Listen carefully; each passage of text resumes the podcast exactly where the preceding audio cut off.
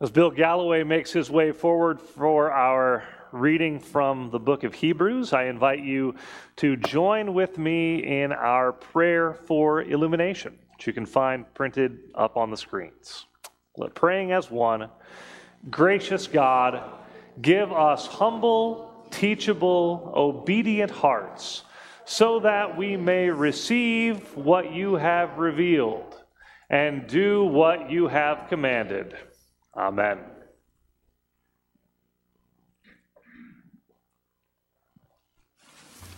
Good morning.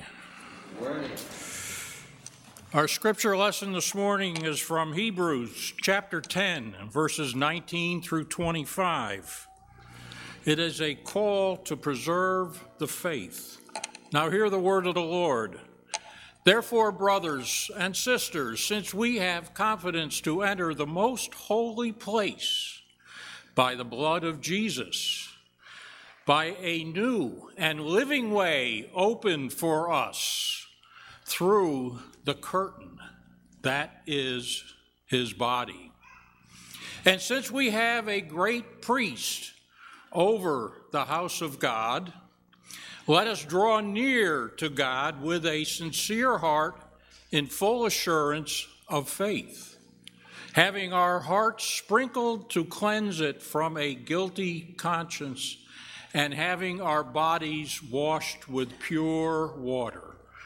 Let us hold unswerving to the hope we profess, for he who promised is faithful.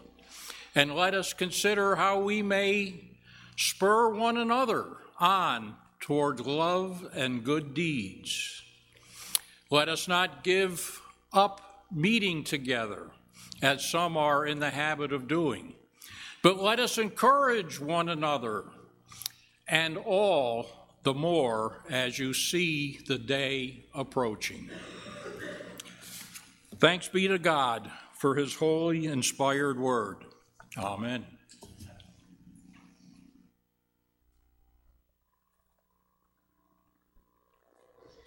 We need the kids to come forward. Can I stay then? No. If you can sit on the steps. Yeah. All right, sit nicely. How are you? How are you? You guys doing good? Yeah? All right. Well, I just want to talk to you a little bit about this week. What, what's going on this week? It's something pretty special.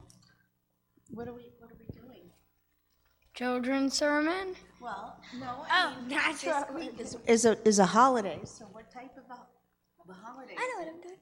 Uh, Thanksgiving. Yeah, it's Thanksgiving. Thanksgiving. And the Thanksgiving, Caroline? Yes. Yes. Yes. Yes. Good. I know where I'm going. Yes. Thanksgiving. Um, what are you thankful for, Henry? Name one thing you're thankful for.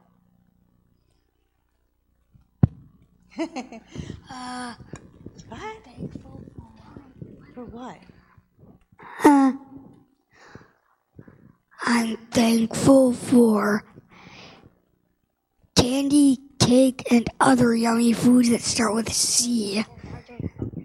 Um, I'm thankful for my friends and family. Very good. Very good. Friends and family. That's a good one. Candy. I'm thankful for Holland. For Holland. Okay. And and what else? What else, Danny? My family. That's very good. That's what I was looking for. What about Caroline? What are we thankful for, Caroline? Uh, Mommy and Daddy. Mommy and Daddy. Oh, and and your and your brother and My sister. and your sister. Yeah. Yeah, there you go. well, um, I'm thankful for my family as well. I met up with them last night. I don't get to see my uh, brother too too much because he's running with sports, and um, it was very nice to see my brother, my mom, and um, the the kids, uh, my niece and nephew, uh, with Wayne because Wayne never makes it. he's usually working. Um, so um, we had a really good time uh, at a restaurant last night and um, looking forward to the holiday. So um, I just want to like let you guys know that this is an important holiday, And every day of the year, God watches us, and we should be thankful for everything that we do and everything that we have. Okay? Because, you know, it's not about toys and candy all day, it's about the man upstairs and helping people, right? Okay? And this church. The basis is this church, and we have to be good people and help people, right? Do you. Sure. Um, my mom says something sometimes this, but And what does she say? What does mom I'm, say? I'm really thankful for um like how like how lucky I am to have To have what? to have like to have a home, That's to have food, to have like a lot of toys. We're blessed with that, right, guys? So, and uh, did you guys ever? Did yes? God, everyone's thankful. Um, did you? One more thing I want to say. Did you guys ever hear of Salvation Army? No. Well, I was I was looking at a program and a Salvation Army representative came on and they collect money. Guys, can you listen? They collect money to uh, help the poor sometimes, right? With clothes, with different things. Oh yeah, I forgot to add. Do you guys did you guys ever have hand me down clothes? Yes, yes, yes. I have those from my cousin. There you go. there you go. I said not not brand. You, it's not brand new. Not like brand you new. got something brand Thank new, you. And then it gets too small. For That's you. that's right. So you, and if you have a sister, you can just. Get That's right. If you have a sister, thank you very much. Enjoy your holiday. All right, thanks. Let's let's have a prayer, guys. Okay, before we run away. Yeah, come back. Let's pray. Okay. Let's fold our hands. Our eyes. You can repeat after me. Dear God, we thank you for this day We thank you for this day and for this special holiday. and for this special holiday. Help us to remember Help us to remember to be thankful every day. to be thankful every day. We pray it in Jesus' name. We Pray it in Jesus' name. Amen. Amen. All right, thanks, Iris, and thanks, kids. You can head on back to your seats. It's over, buddy. You can go sit down with mom now. All right.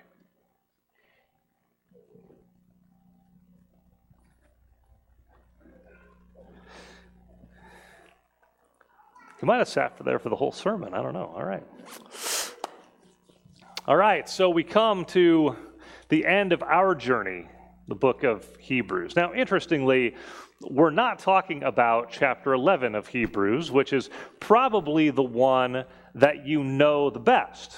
And since you know it the best, we're not going to talk about it. Not today, anyway.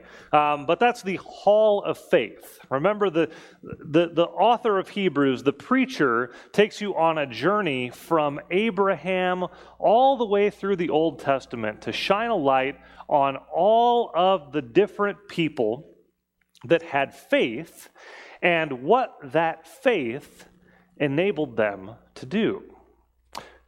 This chapter 10 that we're looking at today is kind of the hinge point from everything that we said about Jesus as the high priest and the one who goes to offer the sacrifice on our behalf and gets us to that point of talking about the people of great faith. But the question is how do we get that faith? Where does it come from? Is it something that we just wake up one day and say, oh, gee, I have faith now? Well, not according to the preacher. The preacher says that faith is something that is planted inside of you because of the grace of God.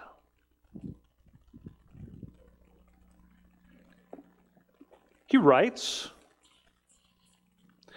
let us draw near to God with a sincere heart in full assurance of faith, having our hearts sprinkled to clean us from a guilty conscience, and having our bodies washed with pure water. What does that sound like to you? When you're in a church setting and you hear something about being washed clean and sprinkled with water, what does that sound like to you? Baptism. That's right. That's right. It's through those waters of baptism that the grace of God is imparted on the people of God. Now, in our tradition, in the Reformed tradition, when we baptize someone, do we do it in private? Do we have someone come in? Oh, come in well, when no one is here, and just just you and the pastor, and we'll just we'll just baptize you today. Is that how we do things here? For those of you who have been around for a while, no, we do it together on Sunday morning in worship for everyone to see and everyone to participate, right? Either the person who is being baptized or their parent or grandparent or other guardian stands and makes promises on their behalf, and then the entire congregation stands and makes promises on behalf of the large C, the capital C church so that no matter what church you are a part of, that promise follows in every congregation, in every place. So, what is so powerful about that? It's the idea that community is where we experience the presence of Christ.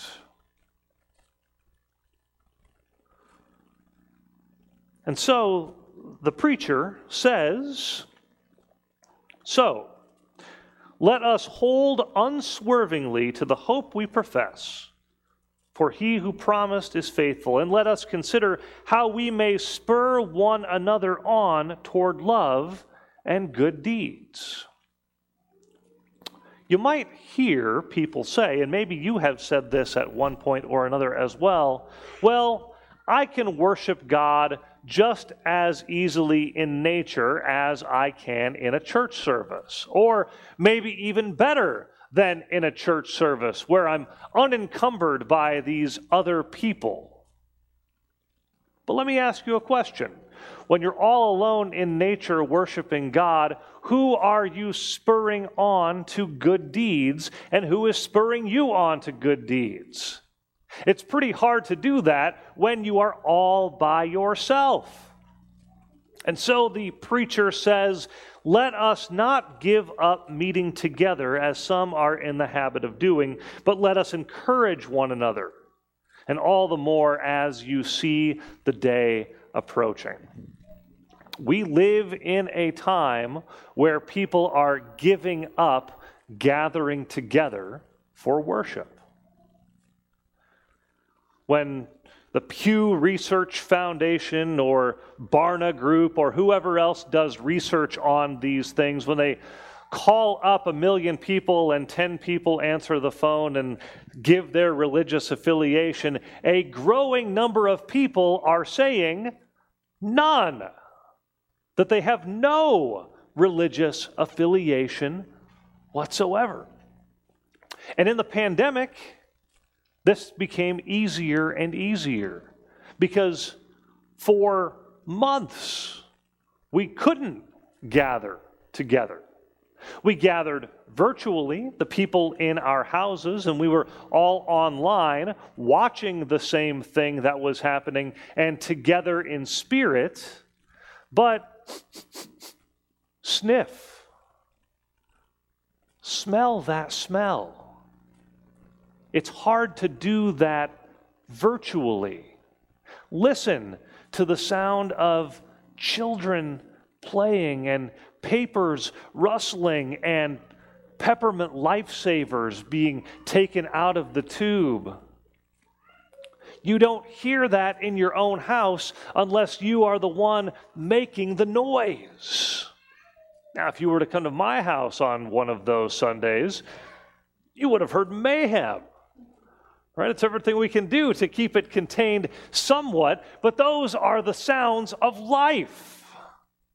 And that is life that can only be experienced when you are gathered together as a community of faith.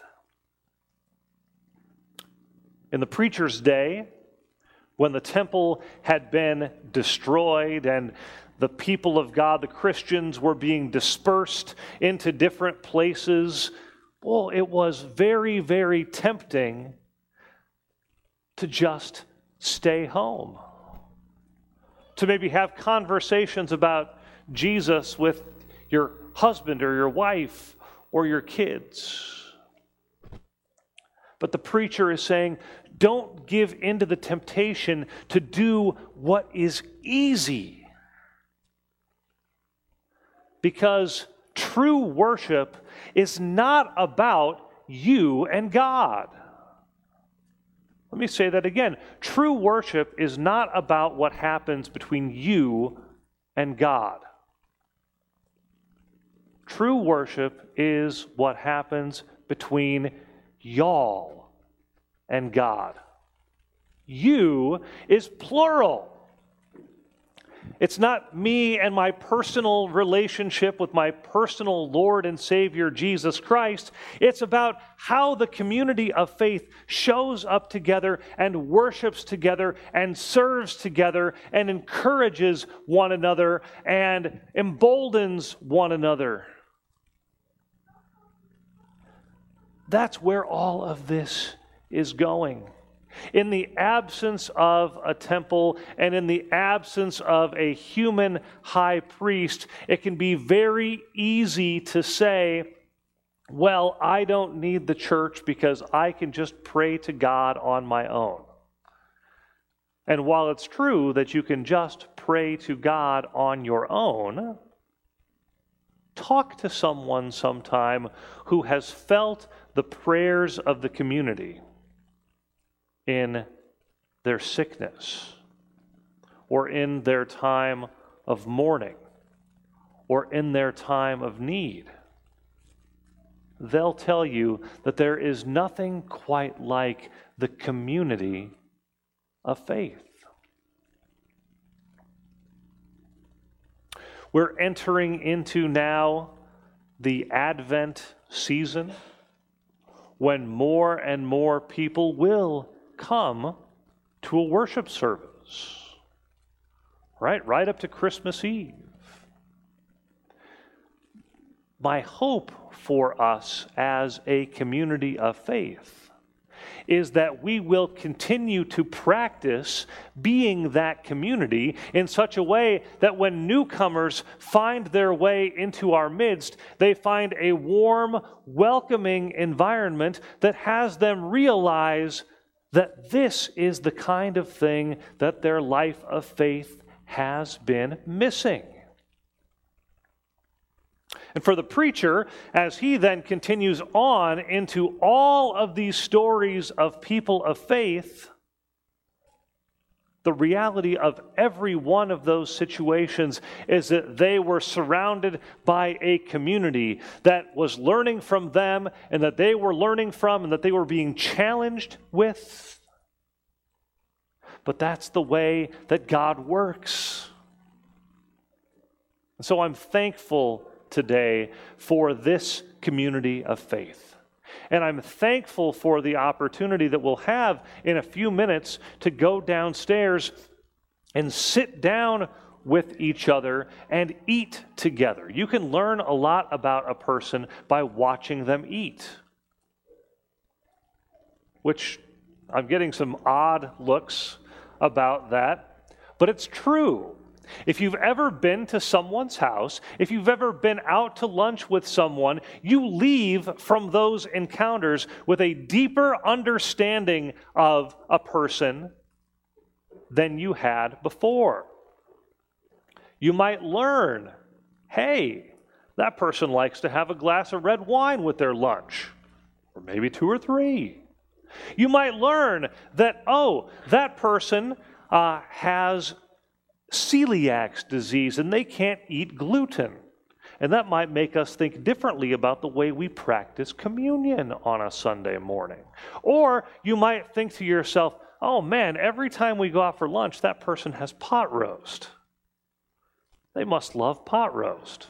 And maybe it doesn't go any deeper than that. But you come away from the encounter with a personal understanding of someone. And that's what it is to be part of a community of faith. Be vulnerable enough with each other to eat pot roast at every meal. Stuff your face with turkey and stuffing and graving and all those things. Don't be self conscious because we are a community of faith. We love each other, we support each other, we pray for each other, we care for each other, and we do all of that because of who Jesus is and because of what Jesus has done for us in his life and his death, his resurrection and his ascension. And we do that together as a community of faith in hope that when Christ comes again, the world will be set right. But until that happens, we get to practice that kingdom of God together in small ways. And what a joy and what a delight that is. Thanks be to God for that indescribable gift. Let's bow our heads together in prayer.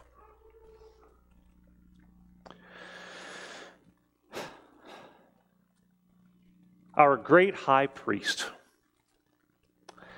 we thank you for the sacrifice offered once on the cross.